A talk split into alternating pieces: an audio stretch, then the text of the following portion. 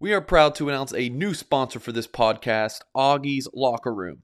Auggie's Locker Room, which is located less than a mile away from Notre Dame Stadium, was named the best Notre Dame's collectible shop in the country. This shop is amazing. If you are a passionate Notre Dame fan and are looking for that special Notre Dame piece to complete your rec room, Auggie's is the place to go. They have a wide selection of Notre Dame stadium pieces, jerseys, helmets, autographs, and one-of-a-kind Rockne items. They have an exclusive Joe Montana signed items. If Auggie's doesn't have it in store, he will find it for you. Visit Auggie'sLockerRoom.com or stop in at 1811 South Bend Avenue and see the vintage helmet display dating back to 1890. Auggie'sLockerRoom.com or call 574-277-NDND. We continue on with our sports conversation on this Wednesday evening. Notre Dame football fall camp will begin on Friday, and we get the 2022 season underway. Let's talk about the start of fall camp with the Notre Dame football beat reporter for Blue and Gold Illustrated, BlueandGold.com. Tyler Horka joins us every Wednesday during the offseason, and I think he'll be transitioning to Mondays once again once the season gets rolling to recap everything that happened on the previous Saturday with this Fighting Irish football team. Tyler, we've talked a lot about the quarterback position over the summertime. The expectation is Tyler Buckner is the leader in the clubhouse right now starting fall camp with Drew Pine still pushing him. So let's push the quarterback competition aside for a moment. As fall camp begins, what do you think is the position battle that you find the most interesting? I'm going to keep it right there on the offensive side of the ball, and it's between the guys who Buckner, the presumed starter, is going to be throwing the ball to. And I'm going to leave it a little open-ended because obviously there's three different wide receiver positions. So I'm just going to talk about all three of them. I think recently on this show I talked about Tobias Merriweather as a potential option at boundary receiver. The more and more I hear about Merriweather and the offseason that he had and the workouts that he had, I'm thinking he's going to be able to push Deion Colzie for – I don't know if he's going to start against Ohio State as a true freshman on the road in that season opener, but as the season goes along, I would not be surprised if Tobias Merriweather is playing as much as Colzie or maybe even a little more than Colzie. So right off the bat, when fall camp opens up on Friday, I'm going to be looking at those two guys, and I'm going to see which one looks like the better boundary receiver, who looks like the guy that can, you know, go down the field along the sideline, make the big catches over the top, and maybe take the top off the opposing defense. So I think that's really interesting. I think it's really interesting to see how Avery Davis returns from his ACL injury that he suffered toward the end of last year, because I think Lorenzo Styles kind of took his job and ran with it. And the old adage is you should never really lose your starting spot due to injury, especially when you're a guy like Avery Davis, who's going to be a sixth-year senior, and Styles is just a sophomore. But I think it's going to be interesting to see if maybe Tommy Rees can get those guys on the field at the same time. How much is Davis playing while Styles isn't on the field? And how much is Styles just kind of taking over that slot receiver position? And then at field receiver, you've got three guys who I think could kind of play anywhere. Like Braden Lenzy could play in the slot if you asked them to, but we just talked about two guys who want to get their reps there. Jaden Thomas can kind of play all over the place as well. He can maybe push the two guys that we talked about at boundary, if either of them, because they're both so young, aren't able to kind of break out there. So, and then of course there's Joe Wilkins returning from his foot injury. So to, you know, make a long answer shorter, I think these wide receivers are super intriguing. You know, the ceiling could be very high if the talented guys play as well as they can, but could also be very low if this group is what we've thought it has been all offseason, which is a not very deep one and a kind of depleted one that is going to need guys to play their butts off because there really isn't any other option. I think back to the start of last season when the coaching staff did not get the offensive line right, and it cost them early on in the season. They lost to Cincinnati, not only because of the offensive line, but that sure didn't help. But once they got the right five on the field, everything got better. I'm not trying to compare positions, but I just look at the wide receivers, Tyler. The first game's Ohio State. If you're playing somebody else, if you're playing Marshall or Cal the first game, if things are close in the competitions, you probably give the nod to the veteran guys first to see what they can do. But this Ohio State game, it is going to be so important for the offense to have to be ready to roll, play at a high level, because out of respect to Ohio State, they're probably going to score a few points, even if Al Golden's defense is really, really good. So it makes you wonder if the veterans maybe don't have the benefit of the doubt here. You got to get your best wide receivers on the field right off the bat. And do you think that possibly could be the young guys we're talking about? Or maybe let me ask it this way. Do you think Lenzy or Davis has a better chance to have a bigger role in the first game? The second question is kind of hard to answer, because I think you were on a roll there with the first part. I think this is the – no, you're good. I think this is the quintessential game where maybe they throw Colzie out there and he drops a pass or he runs the wrong route. There's a miscommunication there, and you just point right at the freshman and you say, hey, welcome to college football. You saw that mistake. Don't make it. Get in there, Tobias Merriweather, and show us what you can do. Sometimes these true freshmen, they don't know any better than to just go out there and show out, because they haven't seen what it's like when you make a mistake in front of a crowd like that. And, you know, Colzie's confidence could be damaged if he does make that mistake, but, you know, what's Merriweather going to do? Go out there and make the same mistake? You don't want them to compound. So I think absolutely, maybe it's you throw the young guy out there because, hey, you know, this is college football. We've been talking about this game ever since the Fiesta Bowl. You know, the clock went to zero on that game. So what are you going to do besides I've been saying it all along as well. There's only 8 guys that you can point to, 8 scholarship guys that you can point to across this entire wide receiving core. So if Tobias Merriweather is one of the 8 and you think he's maybe one of your best 3 or 4 guys, you got to put him on the field and ask him to make plays, because that's why he's here. As far as Lenzy and Davis go, you know, I think Davis could play field receiver if you asked him to. And if that's what it's going to take, like I said earlier, to get Styles on the field at the same time as Davis, and I've said this before too, I think that presents a whole lot of problems for opposing defenses, because you look at those two guys and you say, these are pretty similar guys. You know, I don't know if we have similar enough defensive backs to cover them. So if Lenzy isn't working, maybe you've got an option there to take him off the field. And I do think Jaden Thomas is going to be really good as kind of a safety valve too. He's been coming on really strong.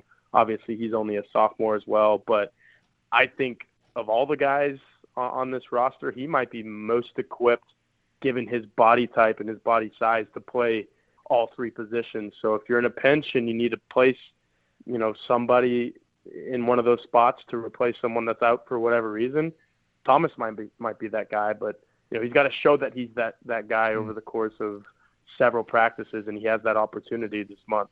He is Tyler Horka, Notre Dame football beat reporter, Blue and Gold Illustrated, BlueandGold.com. This question's going to be much shorter because people are here to listen to you, not me. 144 rushing yards per game for the Irish last year. First 5 games, they were like at 80 rushing yards per game. Are you confident the run game will be better? I am, and that has to do – some of those numbers have to do with the sacks. I think Jack Cohn lost 100 yards, and the way college football does their statistics, that's coming out of the rushing total. So when you add it all up, I think it was the second worst total rushing yards per game output of the Brian Kelly era, which was 12 years. Only one time did they have less than 144 rushing yards per game. So I think the law of averages says, you know, and just trends, Notre Dame's going to have more than 144 rushing yards per game. But I'll give you reasons for that.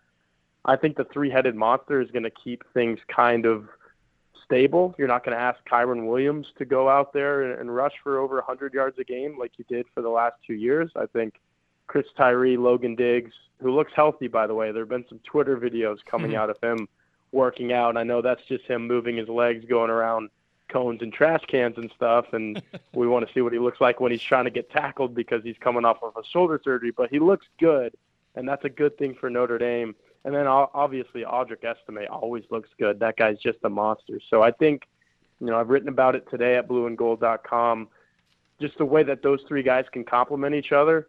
We might be looking up at the end of the season and you know, maybe Chris Tyree only has her 600 or 700 rushing yards, and you're like, man, we don't have that 1,000-yard guy. But maybe Logan Diggs also has 600 or 700 rushing yards, and right there, that would be more than Kyren Williams had last year. He barely had 1,000, running behind, obviously, an offensive line that didn't really help him out for 6 or 7 games. But and then you add in Audric Estime, maybe he goes for 300 or 400. So this could be a group that easily eclipses 1,500 rushing yards between those three guys. And then, oh, by the way, we're talking about a potential starting running back who ran for 336 yards last year. And if you give him, you know, tremendous amount more snaps, which he's going to get as a starter, maybe he even goes over 500 or pushes 600 or 700. So, again, a long answer short, yes, I think this team is going to run for a considerable amount more than 144 rushing yards. What's it going to be? Can it push 200 yards per game? That's something that only happened 2 times in the Brian Kelly era. So I think it's going to be somewhere between 150 and 200. And if you're pushing 200, that's exactly what these Notre Dame offensive coaches want to see.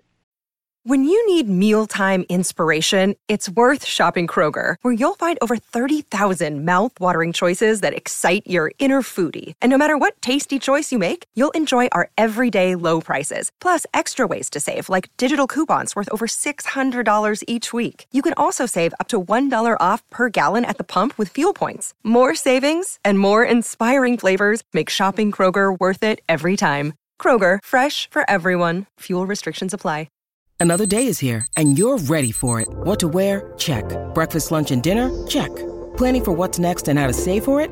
That's where Bank of America can help. For your financial to-dos, Bank of America has experts ready to help get you closer to your goals. Get started at one of our local financial centers or 24/7 in our mobile banking app. Find a location near you at bankofamerica.com/talktous. What would you like the power to do? Mobile banking requires downloading the app and is only available for select devices. Message and data rates may apply. Bank of America NA, member FDIC. As the Astros taught us, videos and trash cans don't mix. So let's don't talk about those type of videos anymore. All right, you're a Rangers fan. You can laugh. All right, so the Irish linebacking corps. I'm really intrigued to see all the different combinations we might see this year. Tyler, it sure seems like there could be a lot of linebackers on the field this year depending on the package. Oh, absolutely. And I think I saw some people floating out the idea of maybe a 4-2-5 base defense, and I was like, no. These linebackers are too good. You need at least three of them on the field at once, just because, I mean, you just look at the will linebacker position. I think Maris Lee, if I was going to hold on to the starting job, but man, Prince Kollie is as good as a sophomore linebacker as there is in the country. And I've been hearing reports that he's had an exceptional summer, and the way that he performs in workouts, I mean, workout warrior. So how do you keep a guy like that off the field? And then if the number 3 guy is Jaylen Sneed, well, that's your number 1 recruit in the class of 2022. So the athletes there are insane. I think Bo Bauer is going to be a really good middle linebacker, and I think he ultimately wins the starting job there. And we saw Drew White play middle linebacker exceptionally well for Notre Dame for the last couple of years, but I think Bauer just has a little more playmaking ability. And if you add a guy like that to the middle as a starter, you know, it's exactly what you want in a defense, a middle linebacker who's going to make the sound plays, but he can also make that play where all of a sudden he's standing in the end zone with the ball and you've got a pick six or a fumble recovery for a touchdown or something like that. We've seen him do that.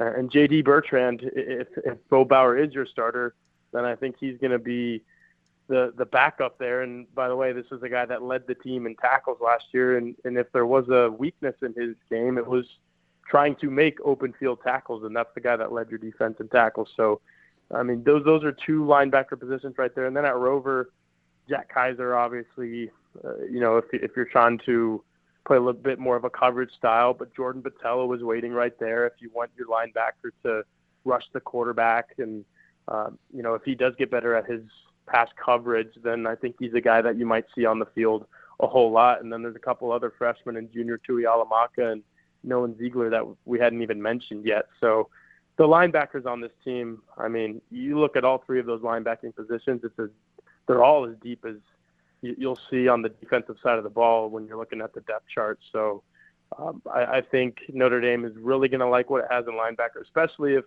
Lee Afau stays healthy and maybe Prince Kollie comes along, because I think those are two of the more athletic guys on the football team, period, and they both play the same position.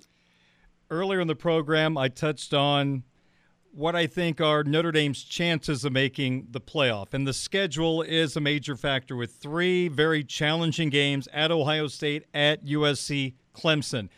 I thought Clemson has a chance to be the best defense the Irish will see this year. Agree or disagree? Oh, I totally agree. And I'll give a shout out to my coworker, Ashton Pollard, who does a really good job writing for us at BlueandGold.com. And I think maybe it was last week or a couple weeks ago, she did an article on the first team all defense for Notre Dame's opponents. So she looked at all 12 of them and said, all right, who are the best defensive players, the 11 best defensive players that Notre Dame is going to see this season. I think four of them were Clemson players. So that should tell you right there, four of the 11 all come from the same team, and Notre Dame is playing 12 different teams this season. That's a pretty dang good defense if you're taking four of those guys, and they have the 2021 freshman All-American, ACC Defensive Rookie of the Year at safety, and Andrew Makuba, and they have I think it's the size along the defensive line that sets Clemson apart. I mean, there's a 275-pound defensive end in Miles Murphy who's just a menace. There's a 300-pound defensive tackle in Brian Breesy, who I think missed probably two-thirds of the season and still ended up on one of the all-ACC teams. It might have been the third team. So that should tell you right there, he racked up enough statistics in 1 month to still get recognized at the end of the season. This is a 6'5", 300-pound D tackle. So if Zeke Correll is the starting center, they may need to recruit Jarrett Patterson in for a double team to stop that guy, because I think he's going to be getting to a lot of quarterbacks from the middle of the defense, the middle of defensive line, no matter who's Clemson is playing. So, this Clemson defense is going to be really good. I think Clemson is also going to contend for a college football playoff spot, and they're going to be winning, 20 to 17 games, kind of like Notre Dame did in 2012 to get to the national title game. I know it was the BCS era, but if Clemson's going to make a run to the college football playoff, or at least be in that conversation, it's going to be because of this defense. And so when they come to South Bend to play Notre Dame, I think that's going to be a very hard-fought, in-the-trenches defensive game that, the winner, if you score three touchdowns, you probably got a good chance to win that ball game. Without giving away too many story ideas, what are you going to be focused on watching the first practice Friday? Well, I think we're going to kind of divvy it up the way we did with spring practice, because I think it worked really well. So my coworker Patrick Engle is going to be focused primarily on the defense. That means I get to focus primarily on the offense, and I've talked about Tobias Merriweather, so I can't wait to watch him. Yeah. But I mean, this is you kind of let off our segment with it. We've been talking about these quarterbacks for so long, and here we are on August 3rd. We should know a starter in the next 2 weeks, I would think. So especially this weekend, I'm going to be watching, okay, is Tyler Buckner that guy? Is he far and away clearly the best option that Notre Dame has at quarterback? I want to really dive into that, and I'm going to write down as many specific plays as I can to maybe show to the people who aren't privy enough, they don't have the privilege of watching these practices like we do. I'm going to say, hey, this is what Tyler Buckner did. This is what Drew Pine did or did not do. And this is why Tyler Buckner is probably going to be named the starter in the next 2 weeks. So I think that's what people are looking for. That's what I'm looking for, and I'm definitely going to be watching for it on Friday. Make sure, folks, you get signed up at blueandgold.com to be a subscriber. Just $1 for a full year. The season is starting, so if you have not taken advantage of this deal, I don't know what you're waiting on, because now the football season is started. You get all the message boards. You get all the stories. And, well, Tyler just gave you a little idea what they're covering on Friday, so make sure you get signed up at blueandgold.com. Tyler, you would agree it's the best dollar anyone will spend. Absolutely. Once the calendar flips to August and we get out there to watch these practices, it actually feels like football season is here. So yeah. September 3rd is going to be here before you know it. If you're not signed up for blueandgold.com and you're a Notre Dame fan, you're going to want to do that in the next month, because I guess what? It's exactly a month, 31 days away from that season opener. So you've got a month to take advantage of, like Darin said, the best deal in college sports media. So go to BlueandGold.com right now, sign up, and this is as good of a month as any to be there as well, because this is when you get all the nuggets from, like I said, the practices that we can watch and the fans cannot see. So this is when you learn about what Notre Dame is all about and leading up to that big-time season opener against Ohio State. Tyler, always a pleasure. Thank you so much for your time and your information. Enjoy practice on Friday, and we will talk to you next week. All right, talk to you then. Thanks, Darin. You bet. Thank you so much. Tyler Horka, Notre Dame football beat reporter, Blue and Gold Illustrated, BlueandGold.com. Tyler's right. 1 month from today, about 1 month and an hour, Notre Dame at Ohio State, right here on WSBT Radio. Back in 30 seconds with a quick story and a soundbite honoring the legendary Vin Scully. All right, 626 at WSBT. Darin Pritchett with you, the greatest baseball broadcaster of all time, and I don't think he'll ever be topped. Vin Scully, the longtime voice of the LA Dodgers, 67 years behind the mic, passed away yesterday at the age of 94. No one did it any better. He could call a game, radio, or TV all by himself and be as entertaining as any duo. And he could broadcast the game, you wouldn't miss a pitch, and he would be able to tell you a great story. Here's an example of a game a few years ago, Dodgers and Giants, and this is how Vin was so different.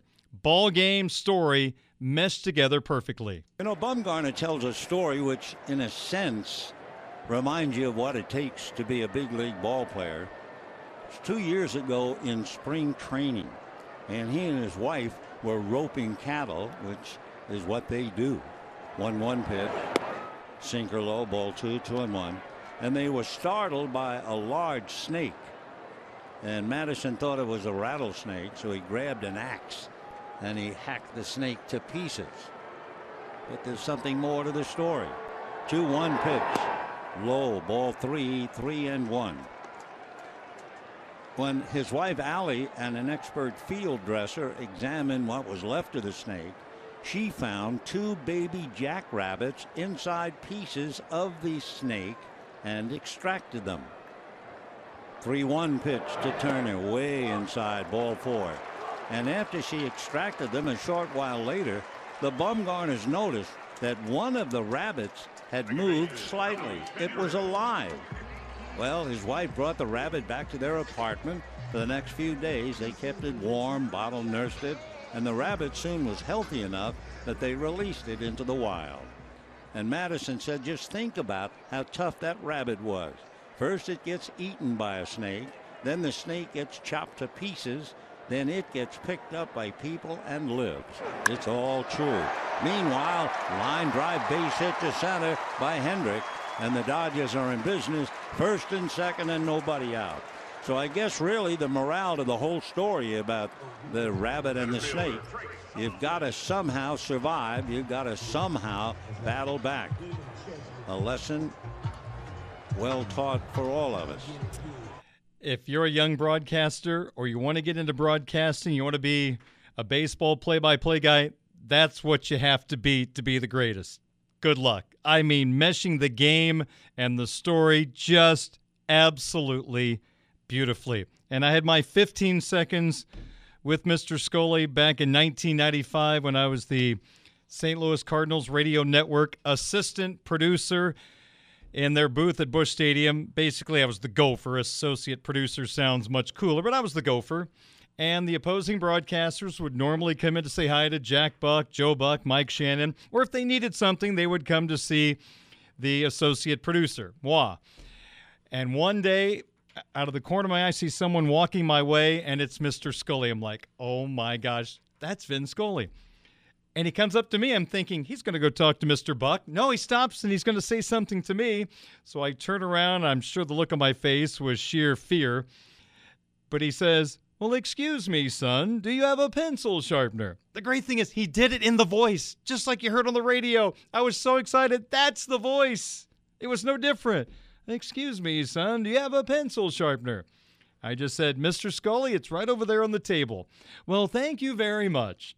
That was my 15 seconds, but that was so cool. He was so nice. He was so pleasant, had a smile on his face, and just did the voice. It wasn't fake. It was real. So many broadcasters have fake voices. It's funny to hear them on the air, and then off the air, it's totally different. Vin Scully was Vin Scully. He was the greatest, and he will always be the greatest baseball broadcaster. 6:31 sports wagering coming up in a moment on WSBT.